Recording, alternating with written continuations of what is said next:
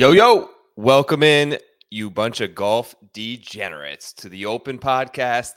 Uh, my name is Joe Idoni. This is the Preferred Lines Podcast. If you stumbled in here, we are a golf gambling podcast streaming live on YouTube, Twitter, right now as we speak. It will also be available on iTunes and Spotify, the audio version, shortly after we wrap up tonight. Um, if you're here and you enjoy what you see, go ahead down there, hit a thumbs up button, maybe subscribe, maybe a like, maybe share with a friend. All that stuff kind of helps. Um, huge show tonight, final major of the season. Here's what we got on tap. I'm going to give you a brief brief course preview tonight because I got someone on who's joining me who can do talk a lot more in depth than I can about this kind of stuff. Uh, we're going to talk about what really matters at the old course with David Barnett of the Tour Junkies. Excited to talk with David. I uh, had the pleasure of meeting him in person about a week ago. Great dude, extremely generous, uh, and excited to bring him on to Preferred Lines for his debut appearance. Uh, David and I will go through the odds board, talk about some things that we like, some guys we don't like, some maybe, some yeses. It's early in the week. What's going to move? All that kind of good stuff. I'll give you my best bet of the week. I'm also going to do a thing. So I've been getting a, like I get these DMs all the time about how to structure a betting card. So at the end of the show, I'm going to take you behind the scenes into like my little Google sheets on how I like structure in terms of how much I'll lay out for each guy just to kind of give you an insight. Not that it's right or wrong. There's many ways to skin the cat. Uh, but I'm going to show you kind of how I do it. If you have any questions for myself or David, feel free to drop those into the chat, um, and I will try to do my best to answer them. At the end of the show, I'll do my final thoughts segment as I always do. Um, before I get into the course preview, this part of the show is brought to you by Fantasy Points. So they have done an awesome and huge initiative into Golf Push, basically starting since the Masters. They've got a great team over there. You can use the promo code Lines22. Will get you 10% off. I believe they have weekly and monthly subs. Dom does a great job. Matt Gannon, uh, Chris Murphy, they've got a great crew over there. Huntman does his course preview as well. Um, good group of guys. Proud that they were able to support the show and appreciate their support as always for preferred lines. Okay, so course preview. Like you guys know what we got coming, right? It's the old course at St. Andrews, public golf course, which is always cool, located in St. Andrews, Scotland.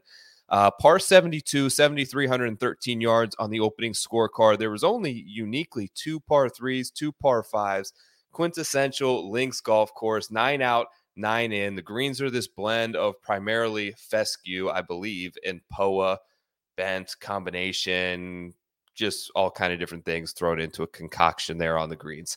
Uh, the cut line, last three times they've had the Open Championship, is averaged two over par. Winners, Zach Johnson in 2015, Louis in 2010, Tiger back to back 05 and 2000, John Daly in 1995.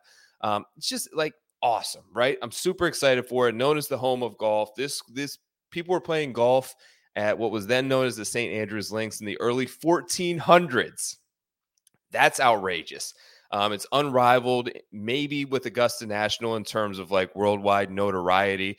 Hailed as the best course in the world from amateurs to, to Tiger, right? Wide fairways tend to seemingly maybe favor a little bit of a left to right ball flight.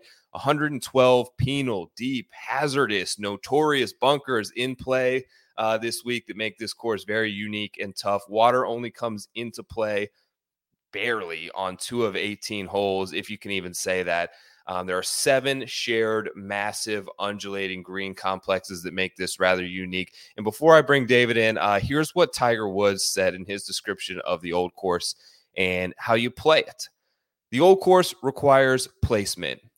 You really have to place the ball correctly. Just because it's wide off the tee doesn't mean you can blow it all over the place. You have to hit the ball in the right spots. You're going to have some real long putts no matter how you hit it, and you just have to get down in two. So many times you can three putt, you can go around here and hit 18 greens and shoot a number, a high number, because you're so far away from the hole. When the wind blows, hitting a wedge to 30, 40, 50 feet happens a lot. The two years that I've played well here, I've lag putted beautifully, and I've also left the ball in the right spots. Um, now, going to bring on to the show a very special guest uh, from the Tour Junkies podcast. A pleasure uh, to bring on someone who has actually played the old course setup as recently as like a month ago. Uh, co-founder of the Tour Junkies, the one and only, all-around generous and great dude. I recently found out. Welcome to Preferred Lines, Mr. DB David Barnett. What's up, dude? What's up, Joe? That was a very kind intro, buddy. I appreciate it. Uh, it was great to meet you the other week. Had a great time on the course. Glad to chop it up on preferred lines. Uh, the man with like the prettiest background in all of uh, golf toutingdom is Joe. Is Joe right here? What do you mean? This background back yeah, here? A very pretty background. It's very nice. Thank it's you. Dude. I worked hard on this. So I moved into this house uh, about a year ago now, and like priority number one was because yeah. before this I was in the garage, bro. And when you're in the garage in Florida, it gets Ooh. sweaty. There's mosquitoes. It was disgusting. So this was this was a big step up for me. I've worked here. My mother-in-law helped me kind of position some oh, things. So nice. I feel like we're getting in good shape. It's very nice. Maybe that's what I need. I need a woman's touch back here. I just I, I do have a lovely shiplap wall behind me, but you don't really see it because of the light and I got all my golf goodies back there. It's actually a lovely wall. I need to figure out a way to accent it a little better, a little bit more like you, buddy. But I'm happy. To, I'm happy to chop it up here. Well, excited to have you. Listen, I'd be remiss not to start with the epic back and forth battle that took place about a week ago at Champions Retreat. Um, you were clutch and stuck a wedge, maybe a nine iron on 18, and then got jinxed on a short little eight footer by your own son. How you holding up since then? Yeah. So uh, it started in Scotland. As you mentioned, I, I just came back from Scotland, a golf trip to Scotland, played 153 holes in six days, including the old course. Uh, and one of the things that did not go well for me there was putting. I did not putt well at all. I've come home. Since I've come home, the ball striking has been solid. Like if everything feels easier after coming home from Scotland and like playing the game there where it's so much more difficult and you have to think through so much everything just feels easy here. And then, but but, by putting is gone somewhere. TSA has it. They've lost my baggage with with all my putting abilities in it, and it never made it to Scotland, and it's never made it home. So I I, I got nothing. I don't know. It, it was a it was a tough day. You beat me by one shot on my home course. I, it, all I know is it, it, it demands a rematch. It demands a rematch at some point. Absolutely, I cannot wait. Champions Retreat was I was telling you before we went hot here um, was special. Like I've had, I was able to play a couple of really nice golf courses, and I think it stands alone as one of the top places and experiences that I've had. I've got you to thank for that. Let me talk a little bit. I want to dive into your quickly your experience at the old course. Give me one thing when you left after playing um, that may you thought about may alter the way that you handicap this week after having the chance to play it. I mean, it's something that I think we think about, eh, you know, at a lot of major championships. Definitely uh, a course like the old course when it rolls around. But I guess you know the the thing that stood out to me, to Pat, to to Ben, our other partner at Tour Junkies, to others on the trip, very quickly, that it just like really jolted us with is just like how good you have to be on and around the greens, and that it requires so much creativity, so much touch so much finesse, whether it's, you know, and, and it can be from so many places, man. It can be mm. whether you're 20 feet from the hole on the green, but you've got a nasty slope, or you're, you know, you're on a double green where you've missed it 80 feet right and you've got an 80 foot putt to navigate and two to get up, you know, get up and down and two, or whether you're 30 yards off the green and you're trying to figure out, do I putt this? Do I chip this? What what do I what am I doing? What's the proper approach here? Or you're in the bunker or you know it's it's all those factors around those greens there's so much undulation on those greens that you know i didn't account i didn't ever know really was there couldn't tell was there watching it on tv every every you know five years or whatever um but it's just such a you gotta have your touch man like and that's where i really struggled i'm nowhere near a pro but I mean, even for my level, I mean, it was awful. Like I, I just could not get these long distance putts, you know, and, and, and the wind impacts everything out there, including the putts. So it's like hmm. if you're putting against the wind, and I know you know the weather right now, the wind doesn't look too serious for for um for the old course, but but it could change. And even with like a little 15 mile an hour wind, if you're putting into the wind and you're putting a long putt, like, dude, you played champions. Our greens yeah. run it like a 13 I don't have to like turn my shoulders to hit very many putts at Championship right. Yeah, I had to turn my shoulders. You know, if you're putting into the wind on this stuff, like at the old course, it's just a different level, man. You got to have some touch. You are not going to overpower the old course. I don't care if the conditions are perfect, a balmy 72 with not a fart of wind. You're not going to overpower the old course. It's firm and fast. and then it's gonna come down to like 50 yards and in. How do how do you handle your business? Because that's to me where all all the all the the, the it's nut cutting time right there around that 50 yards and in spot. Yeah, I wanted to ask you. Let's talk about that. So I'm not sure. Wish I knew exactly who it was. I think it was Nick Faldo once who they asked like, "How do you hit a 50, 60 yard shot?" And he said, "You don't." Basically, meaning you never end up at 50 and 60 yards if you're a professional player.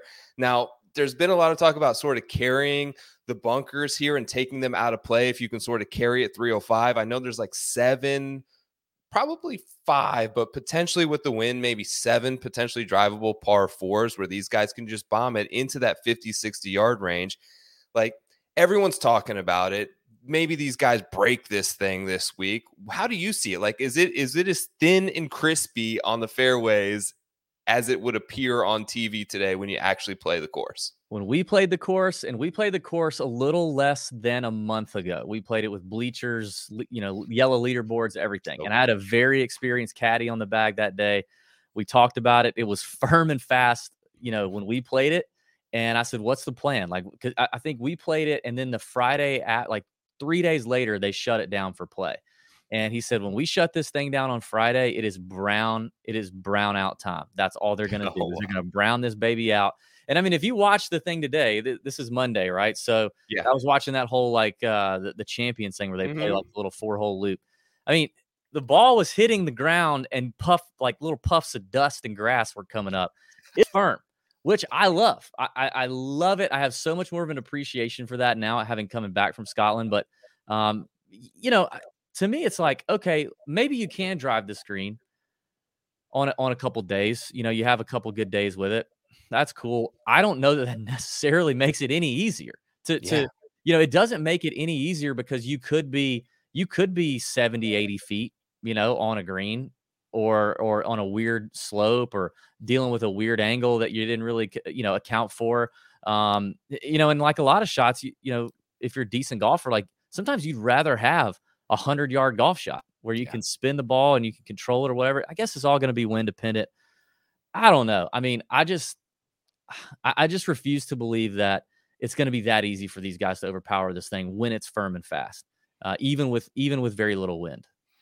Did you or in, in playing it, and you can like kind of encapsulate you and the guys you play with? Did you feel like you hit a lot of long irons out there because usually like i think of major championship the conditions get really hard. These players are hitting more four five six irons than they do at a normal pga tour stop. It feels to me and just looking at the scorecard we're going to have a lot of wedges this week. Did you feel like you had a lot of those longer incoming approach shots or was it mostly around that 100 to 150 range? I mean we didn't play it from the tips obviously sure, um, sure. and we played it on a pretty windy day so I would say I would say there were there were some moments where it, it, felt like I was having to get a little longer in the bag, but for the most part, um, you know, I, and actually too, that was before I kind of found my driver in Scotland. So I was hitting a lot of two irons off the tee, which were still running out nicely, but I, I would, you know, I would have had shorter clubs if I could hit my driver in the fairway. Um, so I don't know. I don't know if I would really be great to answer that just based on how, you know where we played from, the wind we played in. I do think I do agree with you though. Like I think this is not we're not going to see like you know even the longest hitters hitting five and four irons in the greens. Uh, you know, unless it's a par five, I don't I don't really see that happening. Um, let me ask you this. So I'm going to give you credit for a second because I thought that you had an absolutely fascinating podcast that you released a few days ago with Rufus Peabody, who broke my brain in terms of how we analyze some golf stats that we're all familiar with and using. If yeah. like plant that seed in everyone's head now who's checking this out, go download that podcast. It's awesome. But I thought about this because everyone's talking this week, myself included, about the importance of lag putting. And Tiger even said it in that quote. And, and we're looking at this sort of three putt avoidance stat. And it made me think of Rufus because I'm like, is this like a totally flawed stat, three putt avoidance, that we shouldn't even be considering? Is there a good way to really measure if someone is a good lag putter? Like, where else are you going to find data on slow but slopey 95 foot putts? It's a great question. Um, yeah, I don't know that we would find a lot of data on that. I guess I guess maybe, and I don't know what Rufus would say to that. Uh, I guess I am like not even half as smart as that dude is. I guess I would say if if you are a bad three, if you if you have poor three putt avoidance numbers as a regular on the PGA Tour, you know where where your longest putt on a round might be what sixty feet. Yeah, you're very likely to suck as bad or worse on courses like this with yeah. you know with a lot of undulation, more undulation than you see on a regular PGA Tour event.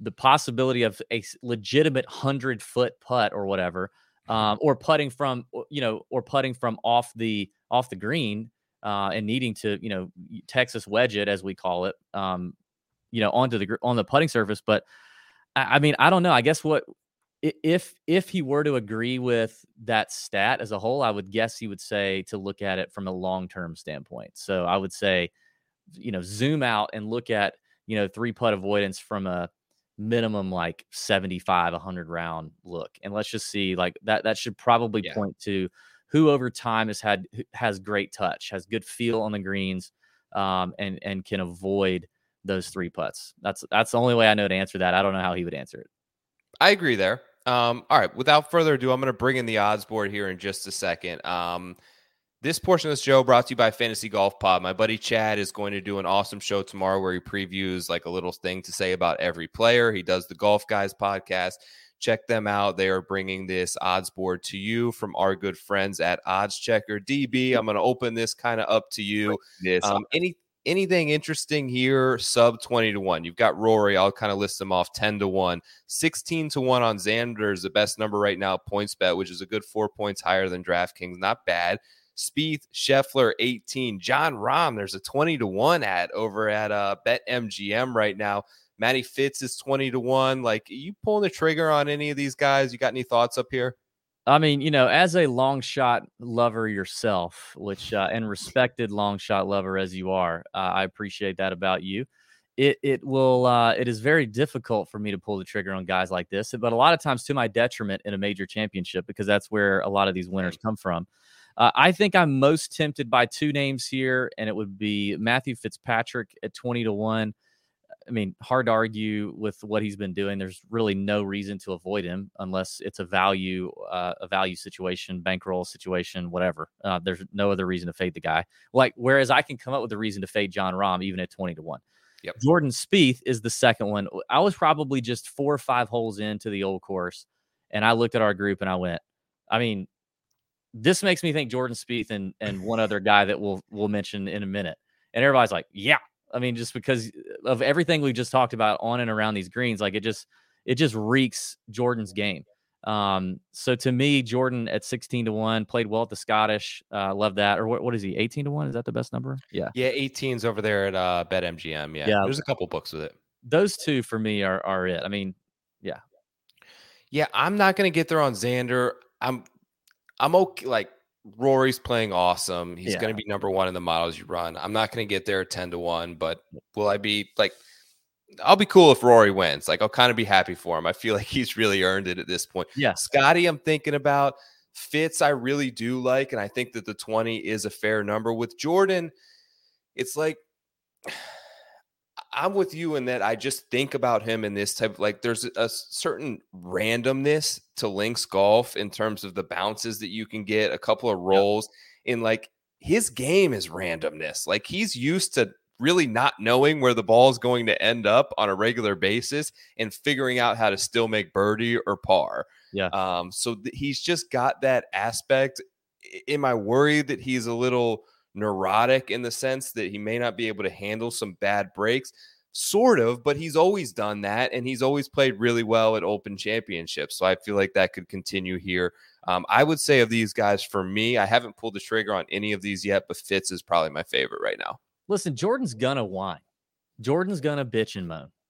He just is, and he's yeah. done that. He, he's he's done that at, at probably every ma- Open Championship that he's played, where he's and he's been awesome in open championships. So he's going to do that. But I he's one of those that I don't think that really affects his play. It just makes all of us at home go, God, shut up, Jordan. You know, like that's really mm-hmm. the extent of it. Whereas there are other guys where I kind of tend to think when they start vocalizing it and verbalizing it, it means okay, it, it's it's off the rails. So yeah, Jon Rahm, I think about Jon yeah. Rahm might be that guy. and that, that's really the reason for him is like all the stuff we talked about with short game. Like his short game has not been here all year. It, it's no. it's also TSA has it along with my uh, touch on the putting surfaces. Like it's it's been absent all year. So that's I, am not even tempted by 20 to 1, honestly, at Jon Rahm. Maybe I'm a fool, but I'm not. I mean, I think he should have been at 20 to 1 for most of this year. Yeah, and I didn't I didn't envision us getting there, but yeah, it's proven that you're right. I mean, his only win obviously coming in Mexico. So moving down a little bit. 22 is a fair number on JT. It seems yeah. like like he's playing awesome, but everything's kind of cooled to him a, a little bit. I haven't heard a lot of people like run and say they're betting Justin Thomas other than some like each way numbers. Shane, like Shane Lowry's the same number. Like uh, to me, I get Shane Lowry's playing great. Justin Thomas is playing better and is better than Shane Lowry at 22 to 1. Um, you've got Cam Smith there at 28. That's a great number. Patrick Cantlay, Collin Morikawa, Will Zalatoris. Those are your guys in that sort of 20 or 30 range. Uh, you pulled the trigger on any of these so far? Um, JT has my eye for sure. I mean, I think being the old course, being the Open Championship, we might get a little more focus if we feel like he kind of lost it a little bit after he after he won uh, the the most recent major. But um, I, I, like that for JT. I think 22 is a good value. I agree with you on Shane Lowry. I, I would love to bet Shane Lowry. I think Shane Lowry is going to play well here. But I, I was looking at the same thing. I was like, man, this just seems weird that Shane and JT are this close. Like I can't justify yeah. not betting you know, Justin Thomas and betting Shane Lowry over him. But for me, the second name that I mentioned four holes into the old course was Jordan Spieth and Cam Smith. It, it's just Cam Smith to me, it just the, the old course just sets up so well for that guy. Like you can be a little off off the tee as long as he avoids bunkers. You can be a little off off the tee. You know the rough isn't bad off the off the fairway. It's really not that bad. Now the fescue is bad. If you if you go wide off the rough, you are you can be in a lot of trouble. And that those fescue lies, I was in a lot of them all day. They're very spotty. You know, you can get in one and mm-hmm. you get plenty of club on it and you're fine. And you get in another one and it grabs the hosel and you're you're you don't know where it's going to go. So I think that that helps Cam Smith pretty good. The iron play's been okay, and uh, and obviously his short game is just too good. I can't pass up on on Cam Smith. That's probably it for me in this range. It's probably going to be JT or Cam Smith or both. I love that you said that, and I'll show you why here in a second. So I'm I'm same page. I'm either going to go Fitz or JT, but I've already bet, and I do this thing DB where I put out my best bet of the week. I make this little graphic. This is before we even talked. This was early this morning. Oh. Cam Smith best bet of the week. Dang, uh, Daddy, you made that graphic. What you graphic designer on the side? Look at yeah, you, buddy. I got skills, homie. Damn, I'm about to hire your ass. You need to come work for TJ with that. Damn, that looks. I'm good. available. Look, uh, I threw some things together. First in strokes gain approach over the last 36. Short game, obviously, we know is fantastic. Three putt avoidance, which I mentioned later. I thought about could be a flawed stat he's still really good at it. He's still really good at putting. And then sort of I, I just encompass like the big five, I'm calling it yeah. in terms of events. Players, Masters, PGA, US Open, Memorial, plus 42.1 strokes gain total. That's outrageous. The Sentry is another like big name event you can put in there with open fairways. I've heard people make some comps to the old course as well, where he's really good. Um, I love that he can kind of not get thrown off by the randomness. He's a cool dude. Like. I, I don't imagine that a bad break is going to really fluster a guy like Cam Smith. I think that he went through um, his sort of rough patch, and I'm hoping that that is passed now, basically at the U.S. Open. So he's plus 42 strokes gained total, and he missed the cut at the U.S. Open in there. So yeah, um, he had that sort of final round at the Memorial where we thought he was going to win. He was in position to win the PGA, was in position to win the Masters. Um, the dude's just showing up and when I think you have a little bit of forgiveness off the tee and, and it's going to rely a lot on short game and touch and imagination and the ability to hold some putts when it really matters, um, I love Cam Smith this week.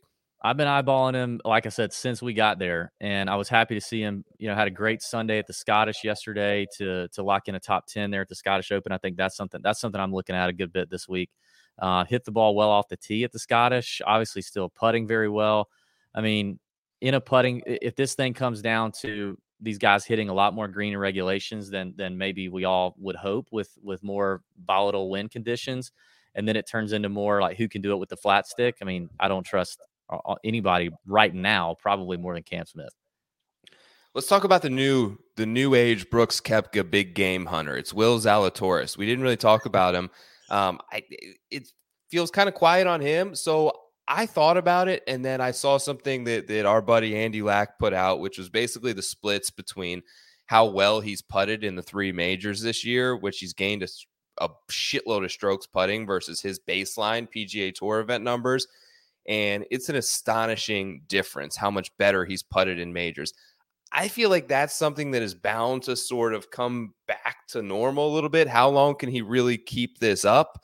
Um, he he he withdrew last year with an injury. We haven't seen a ton of him. I'm just probably not going to get there, and it feels like that could be one that I'm really regretting that they're still hanging a 30 out there, and he's just shown us time and time again that if it's a major, you should just plug your nose and take that 30 and, and sweat it out on Sunday evening. And this also may be the the better is setting up to be the better scoring major of all four, you know, with winning scores in the probably True. possibly mid teens. Okay. Um, which which means that got more guys are making more putts and you got to make more putts, you got to make more birdies, and and and two putts are not necessarily going to get it done. I mean, two putts are going to be nice from 80, 100 feet when you get it, but it's not going to close the door on a on a major at 15 under. Uh, the other thing is obviously uh, the whole course greens are unlike any of those three venues that, yeah. that you would refer to. They're they're gonna be slower. Um, wind will be a factor on almost every putt. I don't care if it's 12 mile, uh, if it's blowing 12, it's still a factor. Uh, there's there's bumps in there. There's undulation only like what you see at Augusta, but again, they're just totally different surfaces. That you know, you you talked about at the top. These are these have a little POA in them. There's fescue in them. They're not pure Augusta National bent grass oh my God, like look in your yardage book and wherever the red dot is, is where it's breaking, hit your line, you know, hmm. barely move the barely move the putter, get the ball started, it goes in the hole. Like this is very different. So yeah. I, I'm I'm not I'm I'm reserved I'm reserved on on Willie Z too, just just for that. Now, if this thing were gonna be you know really difficult and the wind was gonna be nasty and this is gonna be a grind fest and you know par is your friend, I'm I'm a little more interested, but I'm not if if it's gonna stick to this possibly 12 under, 15 under winning this thing. Yeah, and, and for me too, I think we kind of touched on a little bit earlier. Like you put a course out there that's going to be difficult, where you're going to hit a lot of four, five, six irons. Will Z's awesome. Yeah. Like he's yeah. your guy. If it's going to like focus a lot on short game and putting, and and you're going to have a lot of those hundred yard touch imaginative shots um, it's not that he's not good at those. It's just he doesn't excel at a level above the rest of the field like he does with a five iron in his hand. Um, right. Kind of maneuvering down the board. Fleetwood's 35 to 1. DJ, there's a 40 on. Uh, Tyrrell Hatton, there's a 40 on. Brooks Koepka, we mentioned him earlier, is now floated to 51 and 50 to 1 in major championship season. Hideki's 50 to 1. Joaquin Niemann's 50 to 1. Louis 50 to 1. We're starting to get to the live boys. Sammy Burns is 50 to 1. Tony Finau 50 to 1. Um, I'm just rattling off names there, DB. Anyone that you, you, you like in there or anyone that you, you just don't like?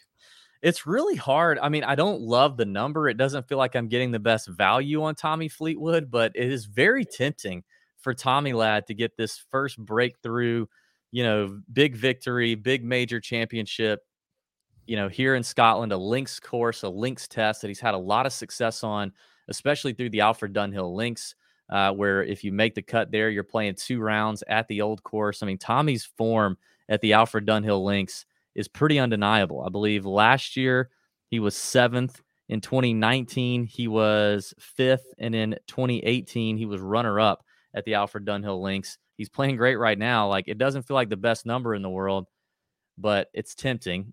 Um, I do love the number on Joaquin Niemann. I'm very much mm. in on Joaquin Niemann at 50 to 1. Just, you know, from an uh, ball flight, right? That sexy stinger that he hits so well. Yeah. The uh, the iron play has been solid on that kid all year. Uh, I think he's a I think he's a big game hunter. I think he can close the door on a major, and I think he's he, he's itching to close the door on a major. And he's got a short game that goes a lot of times overlooked because his ball striking is so good. But he's a great he's a great scrambler around these greens. So I like Niemann at 50. That's probably the the the auto bet for me. And and Fleetwood is tempting. Yeah. Okay. So for me, it it's I bet DJ at 40 to 1. I Did pulled you? that trigger early. I don't feel real good about it, dude. It's just like oh, kind of one of the, you know, 40 to 1. I I get it. I, get I it. know it's a little. It's like it, it- I don't know. Did It- you hit- I'm, not- I'm a little uneasy about it. Did you hit Koepka at 50? No, I'm out. I'm out on Koepka, and Koepka was my boy for so long. say, like, he's your dog. Yeah, but I'm I'm just out at the moment. I I put out the tweet I think 2 days ago like what would Koepka need to be for you to bet him and the majority of the answers I feel like were correct. I, I would need like 66, 70 to 1 and I'm not going to get that unless we get an odds boost. He's just playing like crap and I feel like DJ's playing much better and has a decent history at the old course here. Um, I'm going to ride that. Fleetwood to me is like God, I want to bet him. So I had Fleetwood last week at 45 to 1. Now I'm going to stomach a Ugh, 35 and I'm looking at the names below him when I see DJ, I see Hideki, I see Niemann, I see Usti, I I see know the number's tough. The number's tough. I get that's it. what's tough. But Hideki is like screaming and I don't know. I'm just not one of those people that really get Hideki right. He's been on a, a, a great run in general. Like if you look at the long term form, fantastic short game, um, creative around the greens, good enough putter, and just an elite ball striker. Like it just feels like if I were to pick a number that feels the most off in this range, I feel like Hideki and Fleetwood should kind of be like flip flopped if I were making the Yeah. odds. Yep, that makes sense. Um, I, I'm not real tempted by Hideki at the moment. I, I'm not sure why. I don't know if it's You think he's going to LIV? uh who knows, man. God, there's so much rumor going on, and you don't know who to believe. Um, I don't know. I, I I just I don't know. Is his links record all that great? Like, what is his open? What's his? I need to go refresh my memory on this. His Open Championship record. I can pull it up here. He is the Open. So he did not play in 2021. Is that correct? Yeah, he didn't. Um, Miscut, miscut before that, 14th, miscut, 18th. 18th was 2015. So that was St. Andrews, right? Yeah, that was old course. Yeah, and then Um, and third. and that's it. I can't believe he hasn't played in more Open championships. Well, they didn't have it in 2020, and then 2021 wasn't he injured? Am I getting that right? Yes, he was. Um, I don't know. I just don't like. You don't see him. I, I I couldn't find him participating in any Alfred Dunhill links. Like I just don't know how drawn he is to to links golf. Yeah, and you would feel like it would fit him. The other guy I thought the same thing about was was Justin Thomas, who we mentioned earlier. Like it seems like he would be such a natural fit with links golf. Um, and he doesn't have the best Open Championship sort of resume either. 11th in 2019, but um, beyond that, just didn't really, you know, uh, some miscuts and like a 53rd in there. So a couple of guys you would think would be set up better, but maybe it's just in their head. You know, our boy Pat Mayo does the whole big brain, the the galaxy brain thing in his newsletter. Yeah. If I go like real big galaxy brain and really try to overthink this, is it because Hideki might be like the most intense perfectionist? Because. You know we see him, we see him when he hits a shot, he's letting go of the club, he's looking Yeah. down, shots to 15 feet, right? And and if you're like OCD perfectionist, which I played with one of those uh, when I played the old course, his name is Pat Perry. If you're a OCD MFer and like can't handle things not being in order, like Pat doesn't like odd numbers. Okay. I can't do something in an odd number and him be okay with that. Maybe, maybe Hideki is just super perfectionist OCD and can't handle bad bounces, tough breaks, you know, weird lies. You know, he hits one in the bunker, he rolls up to it and it's stuck on the side hill and he's boned, like, and he starts, you know, get pissy. Maybe that's it. I don't know. I just don't see him as a links guy. Yeah, I, I get it. I get it. Um, as we move down, so here's a couple of weird ones in the in the beyond 50 range. So I have I have two futures right now for the Open Championship that I placed in December. They're one is Sam Burns, 125 to one, and the other is Viktor Hovland at Uh. 28 to one. Oh, So one was like a great bet and one was Uh. a terrible bet, and they're both like 50 to 55 to one. dude, the Sammy Um, B ticket though is probably worth. I would rather, I would rather It's have what you have right now. That is, uh, that is juicy. I will buy that from you. I will, I will gladly buy that f- from you. say you could have them both at 55 to 1. You'd much rather have Burns? Yeah. Yeah. I mean, I think for sure right now, What's right? up with Vic? The, the short game's not improved. He, Yeah. he he tried to work on it. He's been trying to work on it, but the numbers the numbers tell you his short game's actually worse. Um, Mhm. so I, I don't. It, that's a problem. That's just a problem with Vic. And you know, this is not a golf course that you're going to get away with. You know, not having a short game. Sam Burns, I love that number. I mean, Burns is tempting for me. I'm always tempted by him. I'm very much in love with Sam Burns in terms of just, especially in the outright market. Yes, I feel like yes. the guy's a killer, and he just he he slams the door when he gets the opportunity. He's a f- intense competitor. Uh, he does everything well. Obviously, he's a tremendous ball striker, but short game is still good enough. I, I mean, I mean, I love him in an outright market, so I'm I'm down with that. 120 to one. 125, yeah. 125. So the deal that I like, the, like the part I love about Burns is he's so, which is what makes him a great outright bet, is he's so volatile in some instances that you start to get a good number on him. Like if he would Yeah. consistently like top eighting everything, true. he'd be 30 to one. But he's so up and down, you can get these good numbers on him. And like you said, he he'll he'll close the door. I do like like I had a good ticket on him at uh, the U.S. Open, and he was in that thing. Like it was his probably his best major performance, although he played like crap on Sunday. Uh, but it's good to get a little bit of that experience in. Here's another one that I like right now, and there, there's a 40 to one on DraftKings, but you can still get a 60 to one on him. How about Max Homa? A little. Homa golf? What do you think? How about it? I got to be honest. I wasn't real like Pat talked about Max last week for the Scottish show, and I was like, yeah, let's wait and see. Yeah, I don't know, but I mean, the dude showed out at at uh, at the Genesis Scottish Open, Did. gained strokes uh, off the tee to a, a nice number around the green. Putting was solid. Actually, his worst performance was around was his approach play. He was like 70th in the field at the Scottish in approach play. But I, I don't. I mean, I still think that's fine. Like Max will Max will hit the ball well. I, am very interested in Max Homa, and I think the guy's just confident. I love seeing on Twitter that he's like fallen in love with Scotland. You know, he went and played North Berwick right after he played around. That was your spot, right?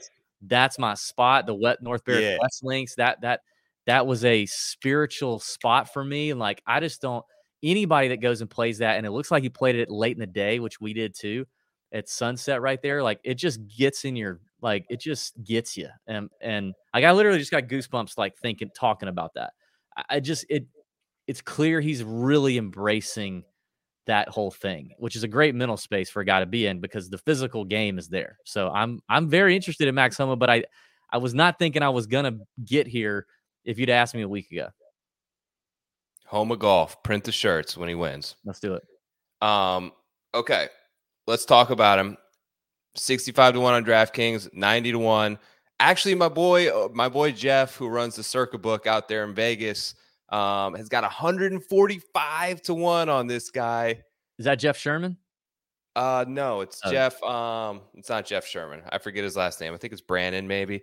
Um, but anyways, 90 to 1, Tiger Woods. Yeah. We've we haven't seen him since the withdrawal at the PGA. He's playing a lot of golf over there for a He guy is. that couldn't get around very much into playing the US Open. Um, what's give me put an over under on what you expect his like finishing position to be. Um, I, I I've come around on him more as the weeks gone on. As you know, watching him play the JP McManus the first day or so, you're like, oh, is he okay? This doesn't look great. But then, like to see him continue to play it, and then to see him to you know go to Ballybunion and go to all these other places and keep playing, and then walking around the old course, it's like okay, like I think I think the way that we see him walk is how he's going to walk. Like it's not going to get any better. It's going to stay that way, right? And and that's just that's just what it is. But obviously, he's been preparing for this. Uh, this is the one he's had circled, and I do think of all four majors, this is the one he's got the best chance to win, especially baked out, firm and fast like this. He doesn't have to overpower this. He doesn't have to swing out of his shoes on anything. He doesn't have to, you know, rip one uh, at, at a ridiculous pace. He can use the experience that he has around the old course, which is key um, to his advantage. A lot like Augusta, having those those reps and those laps around that golf course are are key. That being said, I still find it hard to believe that a, a guy who's not playing that much golf competitively is going to come and win this golf tournament. Uh, you know, I, I think I saw one of the market making books overseas release his odds at around 130 to 1. And so any number shorter than that is probably they're just it's the books knowing you want to fire on Tiger, and so they're getting you in there, and it's not really great value. Um, I, I think he's got legitimate top twenty five upside, maybe top twenty. So go there. Um, but I, I just don't see him closing the door here and winning. That's what I was going to say. If I put the number on it, I would put it at like 24 and a half finishing position. And I think he can do that. Like, I want to believe, look, I got, I got some buddies who play over, um, down here. They're, they're members over at Bears Club and Medalist. And they've been like telling me since January, like, this dude is out here seven like he's grinding he's in a full sweat in gym shorts and like they they put little notes in the members locker like don't take pictures of him so i was on to this like early at the masters and i think i talked to chad like in february and i'm like he's gonna play all the majors and i think one or two more events. He hasn't done that. But that's not to say he hasn't been like like he's so injured that he hasn't been practicing and he hasn't been gearing up for this for 60 days. The problem um, that you that you get into when you bet Tiger Woods is you're like laying the juice, knowing that all amateur betters who come to the counter yeah. after you know eight beers in Vegas are going to want to take Tiger Woods at sixty to one, and then you've got to pay that price difference there because of the amount of ticket hold they're going to have on them. Yep, yep, and I mean for that reason, I'm out. Like I, I've yeah. never. Now I said all the same things I just said in 2019, leading up to the Masters that he won. So, right. Um, I, he is a guy that you just can't count out, man. Like the guy's such a fierce competitor. Um, and, and it's it would also be very much like him to grind, to be feeling a lot better than he's letting on, and then to come out and smoke these fools. You know, and he's like adrenaline does something to yeah. Tiger Woods that it it does to very few athletes like ever. Like a lot of people feel the adrenaline and pressure and the majority of people will crumble. Like it elevates him so that so that limp that you see going on like if he's in it like, like stepping oh my god, he's going to be like yeah. walking on people's throats like he was at Molinari if he can like find himself somewhere in like the top 15 on a Sunday. Yeah. Um, it'll be fun to see. I'm rooting for it. I think the game of golf just needs an amazing, great, heartwarming story like that, like it did in 2019. But let's get to let's get to the range we love, dude. I don't I know I've kept you a lot longer than you probably wanted to be here, but long shot bomb range. Um, I'll just I'm gonna kind of just flip through this, but 100 to one you got any feel or, or any any tickets you're gonna fire along here? Yeah, I mean, I would jump on that. I don't, I can't see where the book is at 125 to one on P Reed, but yep, I'm uh, on that. My LIV guy is P Reed this week. Um, you know, because going back to what I said about Jordan Spieth and Cam Smith, if you zoom out and look at a long term, what what other type of player do we know does those things really well and has done them in major championships at a high level? It's Patrick Reed. And um, you know, uh, 125 to 1 is just too juicy for me. So I'm very interested in that number. I'm going to ask you about a guy who who I bet I bet today and I and I don't know whether I like it or I don't like it, but I got a 130 to 1. Like I run a model and I sometimes I try I struggle with this DB because I go through these spells where I just like want to trust my gut and my eyes and yep. then like the model will hit, right? And yep. I'll be like, Fuck, why didn't I just follow like the fucking computer? And then I'll do the opposite. My computer screen right now on my other screen right now is telling me that Cameron Young is going to play really effing well. Um, number one in off the tee, number one in in like or or top five in strokes gained total. The driving distance is there. Uh, like, can he just show up? Even around the green, he's top five. Um, he does everything really well. Played the, played bad last week in Scotland. Like, can I really expect him to like just show up to an open and compete, or am I crazy? Um, I don't. I, I don't think you're crazy. I don't think. Um, I mean, the kid is really talented. I, I don't think that the off the tee weapon that he is is going to give him as much of an advantage here as it okay. does a lot of other places. It, it is going to neutralize him somewhat.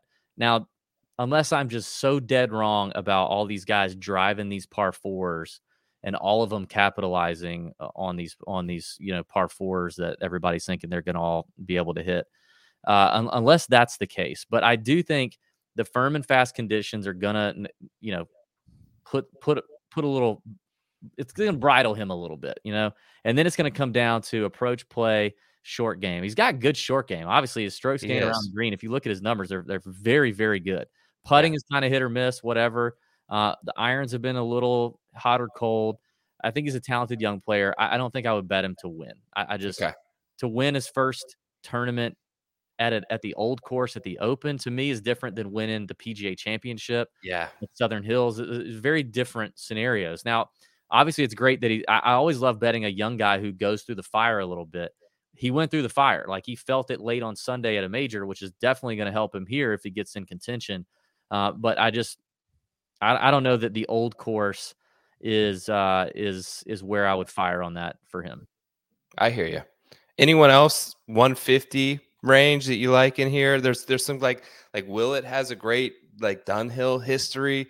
Jordan yeah. Smith's been playing pretty I well. Like Jordan Smith. Jordan Smith's a guy I like. Um, okay. Had a really good season uh, on the DP World Tour. Played well at the Scottish. I mean, honestly, could have won the Scottish. I had a ticket on him last week. Could have won the Scottish. Had a horrible Sunday. Keith Mitchell's another one at 150 to one that I like. I, I really had a great Sunday uh, at the Scottish. I think he shot three or four under at the Scottish Open. His uh, he's got a lot of experience around St Andrews. Um, do you know this about him? No. So his dad is a member of the R&A, his sister went to St Andrews University, and he came here frequently as a as a kid, as a young person, got playing golf. He's got a lot of experience on the golf course. Um, the the putter has been pretty hot for him. He's deadly off the tee. Uh, it's all about the irons for Keith, but I, I, really like I like I like that number for him. That's very interesting. That's a good little tidbit. Paul Casey, no, back in the field this week. Kurt Kitayama, dude, that's interesting, right? Like 200, 200. Like me and you with the long shot stuff. Like that's tempting. When a guy almost wins the Scottish Open the week before, it's like, well, 200 to one. You gonna give me that? Like uh, he's a bomber, man. He's this is going to neutralize him a little bit too, but um, it is it is tempting at 200. Your boy Si Woo, anything there? 200? No, I wish, man. I wish he's not there. What I don't really Kiz? have. Where's Kiz? 250 on Kiz?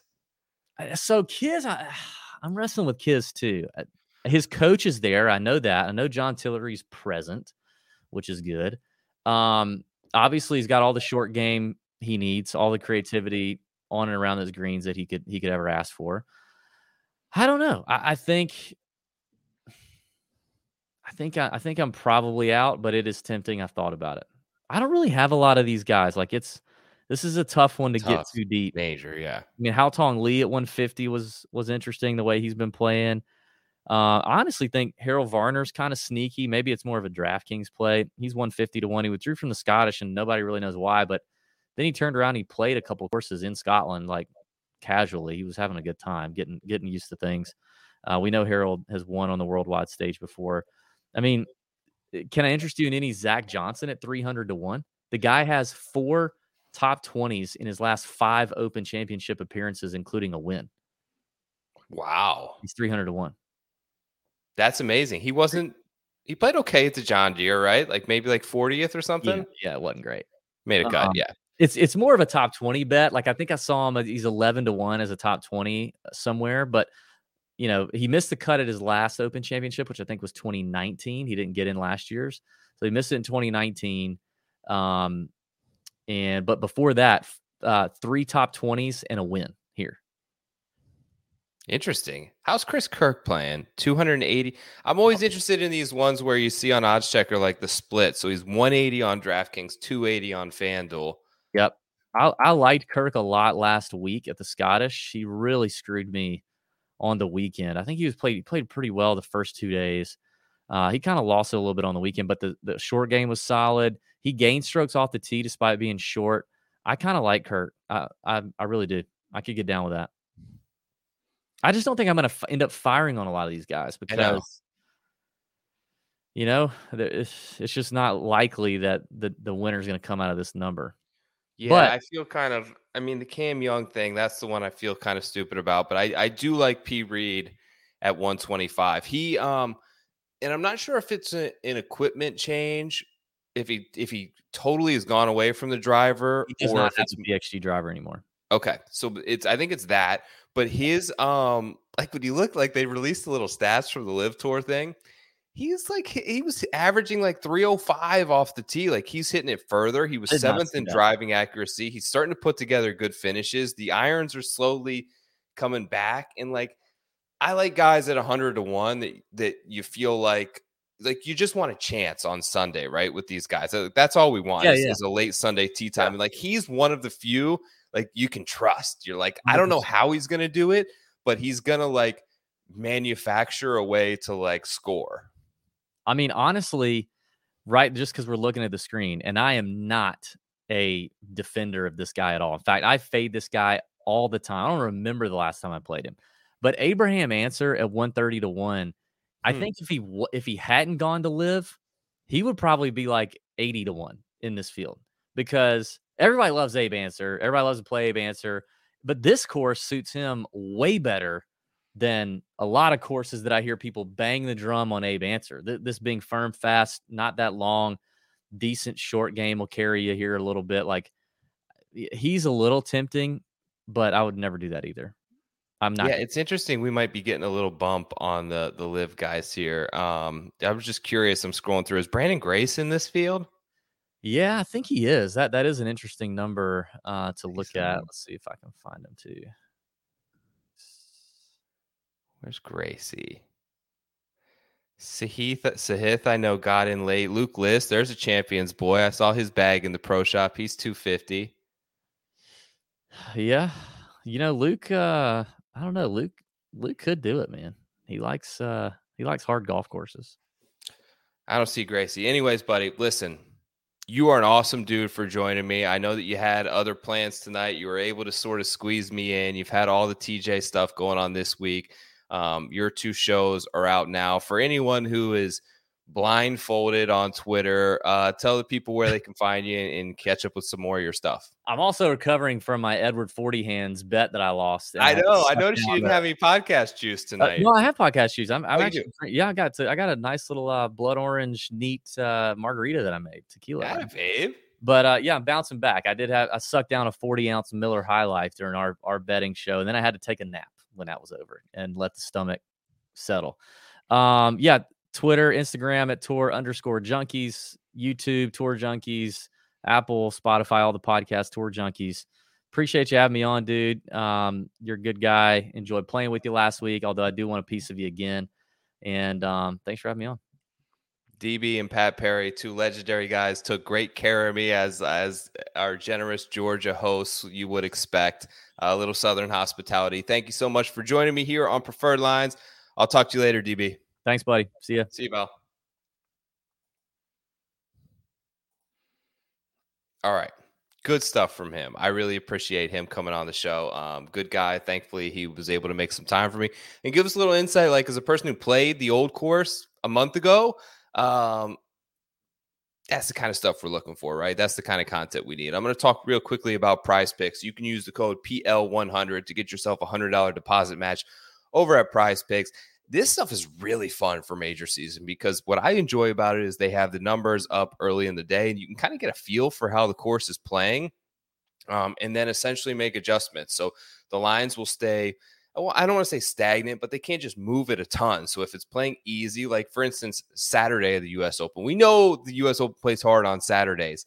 Um, that was the case once again, of course, and the scoring numbers basically all went over the strokes gained. Now, Sundays it usually plays a little bit easier, which we know those scoring numbers generally went under. So you can do your props, you can mix and match. It's a really clean, slick sort of looking app, um, and and you know I appreciate it. Um, I'm going to bring up now. So I talked that I was going to kind of go through this, right? I'm going to bring it up in just one second.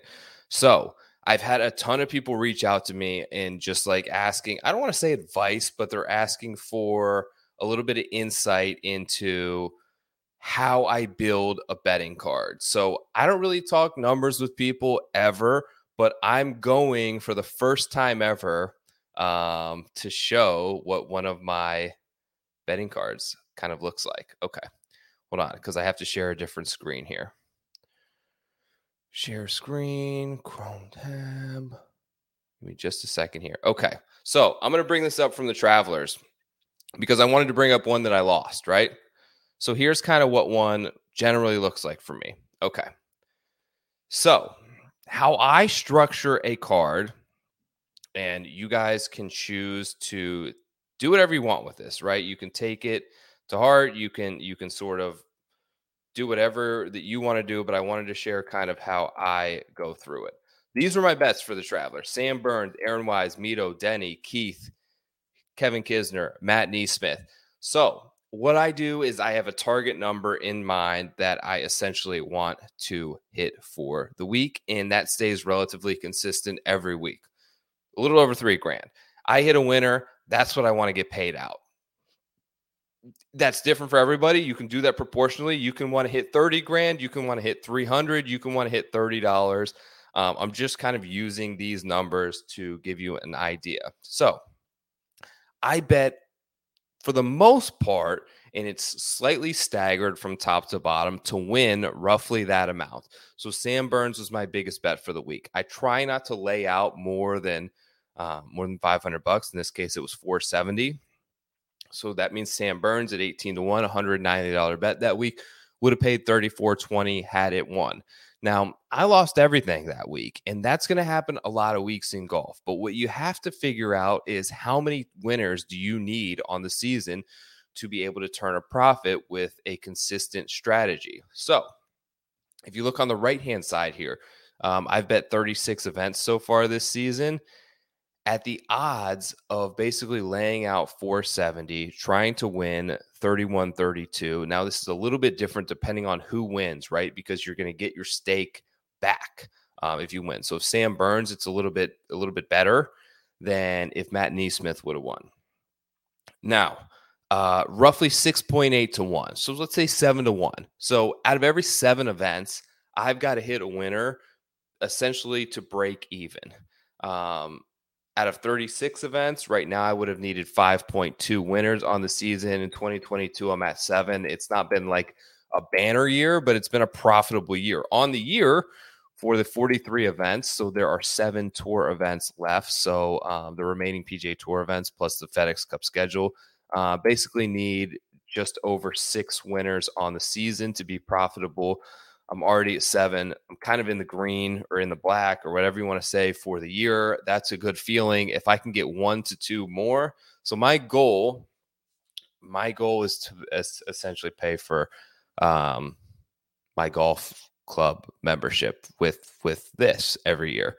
Um, so if I can hit three of these winners a year, that's going to cover my golf for the year. I get to golf for free if I'm up three.